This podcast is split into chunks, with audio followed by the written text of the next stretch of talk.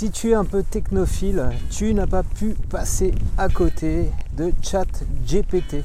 Cet assistant virtuel créé par OpenAI peut littéralement répondre à toutes tes questions en langage naturel. Et ça euh, en quelques secondes et de façon très très efficace. Alors pour réussir cette prouesse là de l'omniscience, en fait, ChatGPT se repose sur une énorme base de données.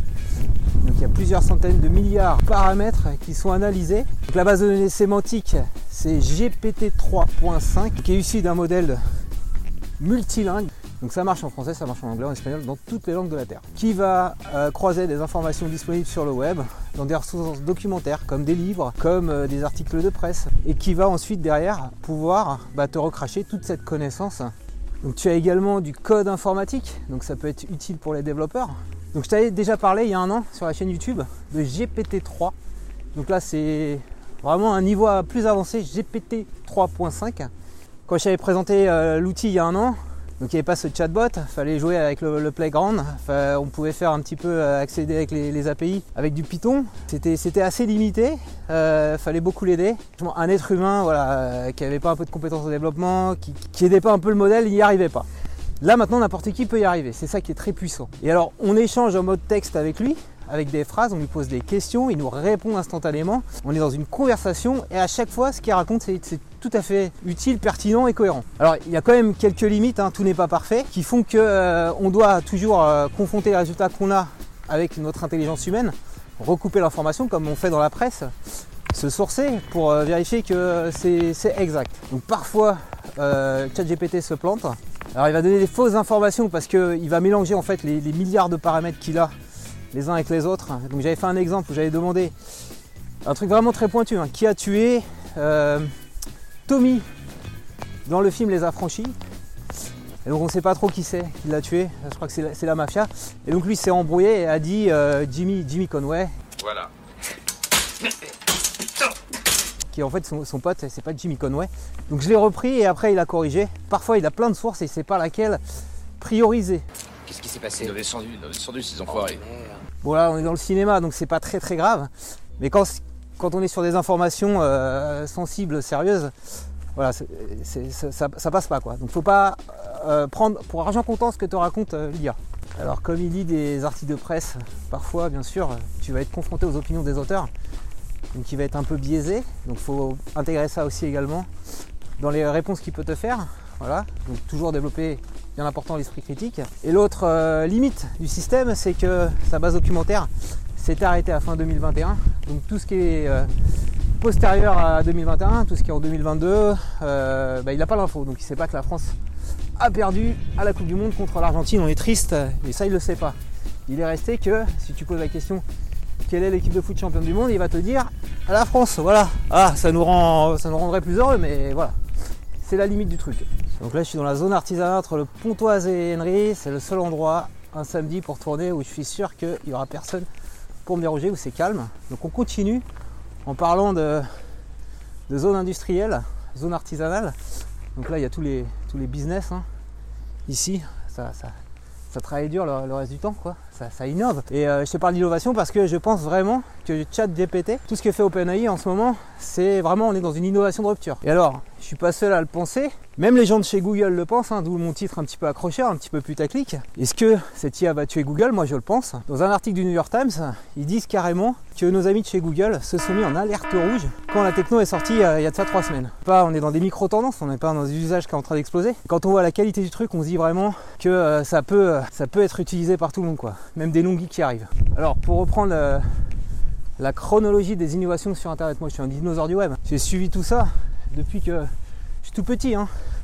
Internet, moi j'ai testé ça. J'allais euh, à Extrapole à la défense. J'avais pas d'ordinateur à la maison. Donc on se connectait, il n'y avait même pas de navigateur.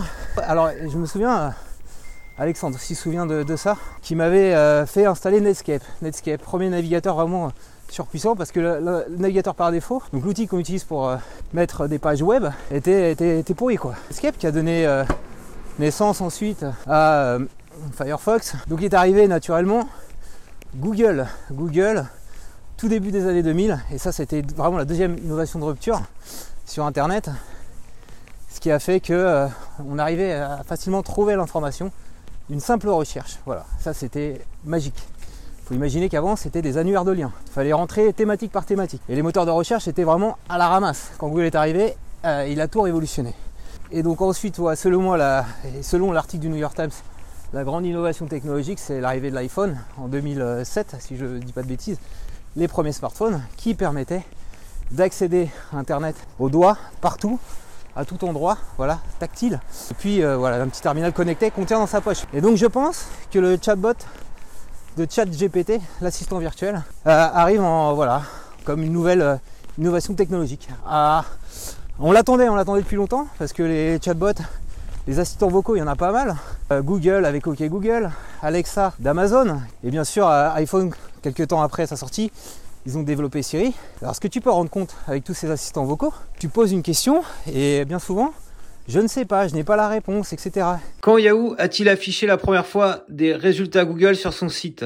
Voilà, pas la réponse, c'est une liste de résultats ils sont euh, complètement à l'ouest. Alors qu'avec ChatGPT, il n'y a pas encore la reconnaissance vocale, ça aussi c'est un sacré challenge. Mais avec du texte, il capte tout, quelle que soit la langue. Et si je demande à ChatGPT, j'ai une réponse précise. En l'occurrence, c'est en 2000 que Yahoo a mis en avant Google dans ses résultats. Et il te répond bien et de façon intelligible, de façon cohérente. Hein. Je t'invite à tester. J'ai vraiment la, la sensation du début du web quand Google est arrivé. C'est pour ça que je fais la petite comparaison facile avec Google. Google, moi, je l'ai vu arriver au départ sur Yahoo. Yahoo, j'utilisais Yahoo comme tout le monde, annuaire de liens, moteur de recherche. Et la recherche sur Yahoo était très mauvaise. Et un jour, début des années 2000, ils font un deal avec Google et mettent les réponses.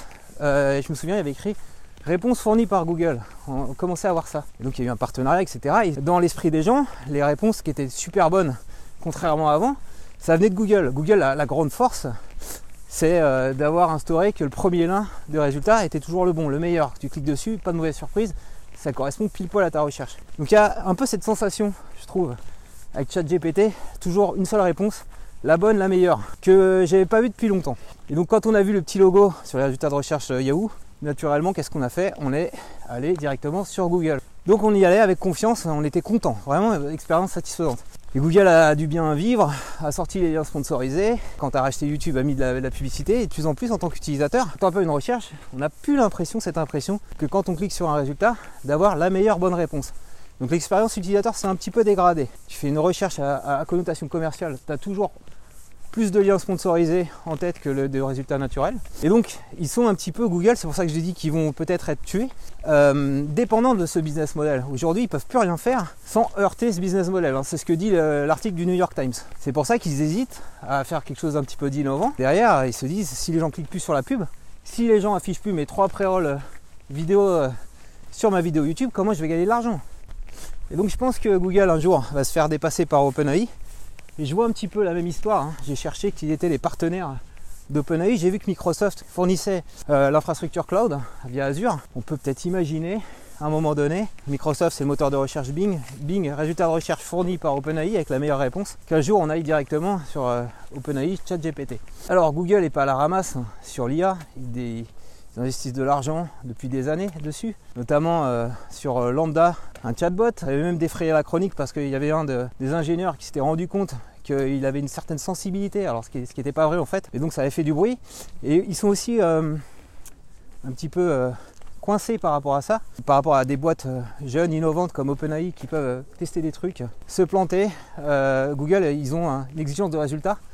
Ils ne peuvent pas se permettre d'afficher des propos, euh, on l'a vu avec Google Images par le passé, faux, inexacts, etc. Donc euh, il faut qu'ils fassent vachement gaffe. Et l'IA, c'est un petit peu le danger, c'est qu'on ne maîtrise pas tout ce que l'IA va nous recracher. J'utilise aussi également beaucoup d'IA pour les publicités, pour avoir les publicités qui rapportent le plus d'argent possible. Et c'est pour ça notamment que sur YouTube, on voit plein de vidéos de vendeurs de rêves, parce que les mecs sont prêts à, à payer une fortune pour apparaître sur tes vidéos. Google, son business model, que ce soit sur YouTube ou sur son moteur de recherche ou sur les sites partenaires qui intègrent sa publicité, c'est la publicité. Et euh, la publicité, c'est plus de 80% de ses revenus. Et c'est ce qui fait aujourd'hui euh, manger euh, ces ingénieurs. Donc euh, ils sont obligés de faire vachement gaffe, quoi, les mecs. Après tous ces débats métaphysiques, comment on teste ChatGPT d'OpenAI? Alors, j'ai regardé, j'ai vérifié, c'est très simple. Il n'y a plus de bêta privé. Il suffit de te connecter au site. Hein. Je te mettrai le lien dans, dans la barre d'adresse chat.openai.com. Tu vas dessus. La première fois, il faut te loguer. Tu n'as pas de compte, tu crées ton compte OpenAI. On te renvoie un email, il faut mettre ton email Ensuite, on fait une vérification que c'est bien toi. Tu cliques sur le lien de l'email. On t'envoie un numéro euh, sur ton mobile. Il faut vérifier ton mobile. Et après, bingo, tu peux, euh, tu peux l'utiliser sans problème. Il faut en profiter tant que c'est possible, tant qu'ils ne rendent pas le truc payant. On ne sait pas d'ailleurs hein, quel est leur business model. Ils ont un milliard d'investissements, voire plus, et, ils y vont, ils y vont à fond, les mecs. Pris plaisir à utiliser ChatGPT. J'ai fait plein de recherches euh, sympas et j'ai vu tout le potentiel du truc. Alors sur des, sujets de mon quotidien, hein, pour trouver des idées de cadeaux de Noël pour les enfants, les âges et leur passion et tout. L'IA trouvé des trucs sympas. Alors on a aussi testé des idées de sortie euh, par rapport à l'endroit là où je suis.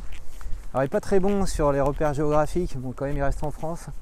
Il nous éloigne un peu, mais il nous donne des bonnes idées quand même par rapport au temps qu'il fait. S'il pleut, on lui a demandé des idées de sortie, aller au cinéma, aller au bowling, tout ça, laser game. Ouais, il l'a sorti assez spontanément et euh, et c'est ce qu'on a fait en fait. Voilà. donc je me rends compte qu'à chaque fois les, les recos qu'il donne sont, assez bonnes.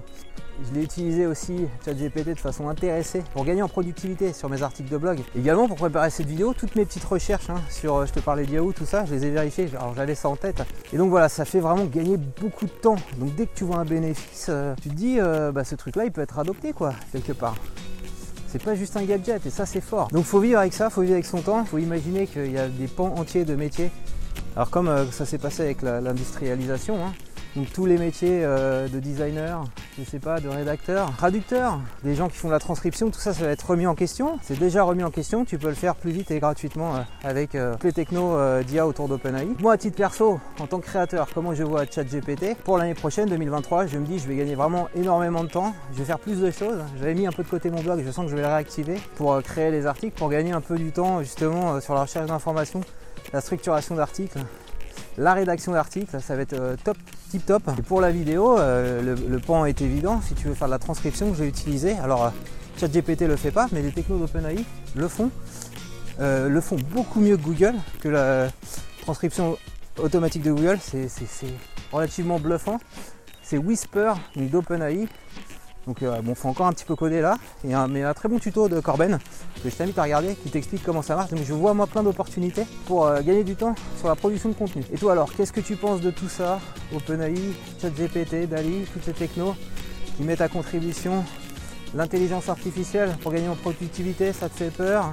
C'est bien Dis-moi ce que tu en penses dans, les commentaires. Et toi, est-ce que tu vas aussi euh, l'utiliser comme moi? Si cette vidéo t'a plu, je compte sur toi également pour mettre un petit pouce levé tu vas avoir plus d'infos sur OpenAI, plus d'infos pratiques. Là, c'était un petit peu théorique. La prochaine fois, je te montrerai quelques façons de créer du contenu de façon un petit peu automatique avec tous ces outils. Donc, abonne-toi à ma chaîne YouTube et on verra ça, je te le promets, à la prochaine vidéo.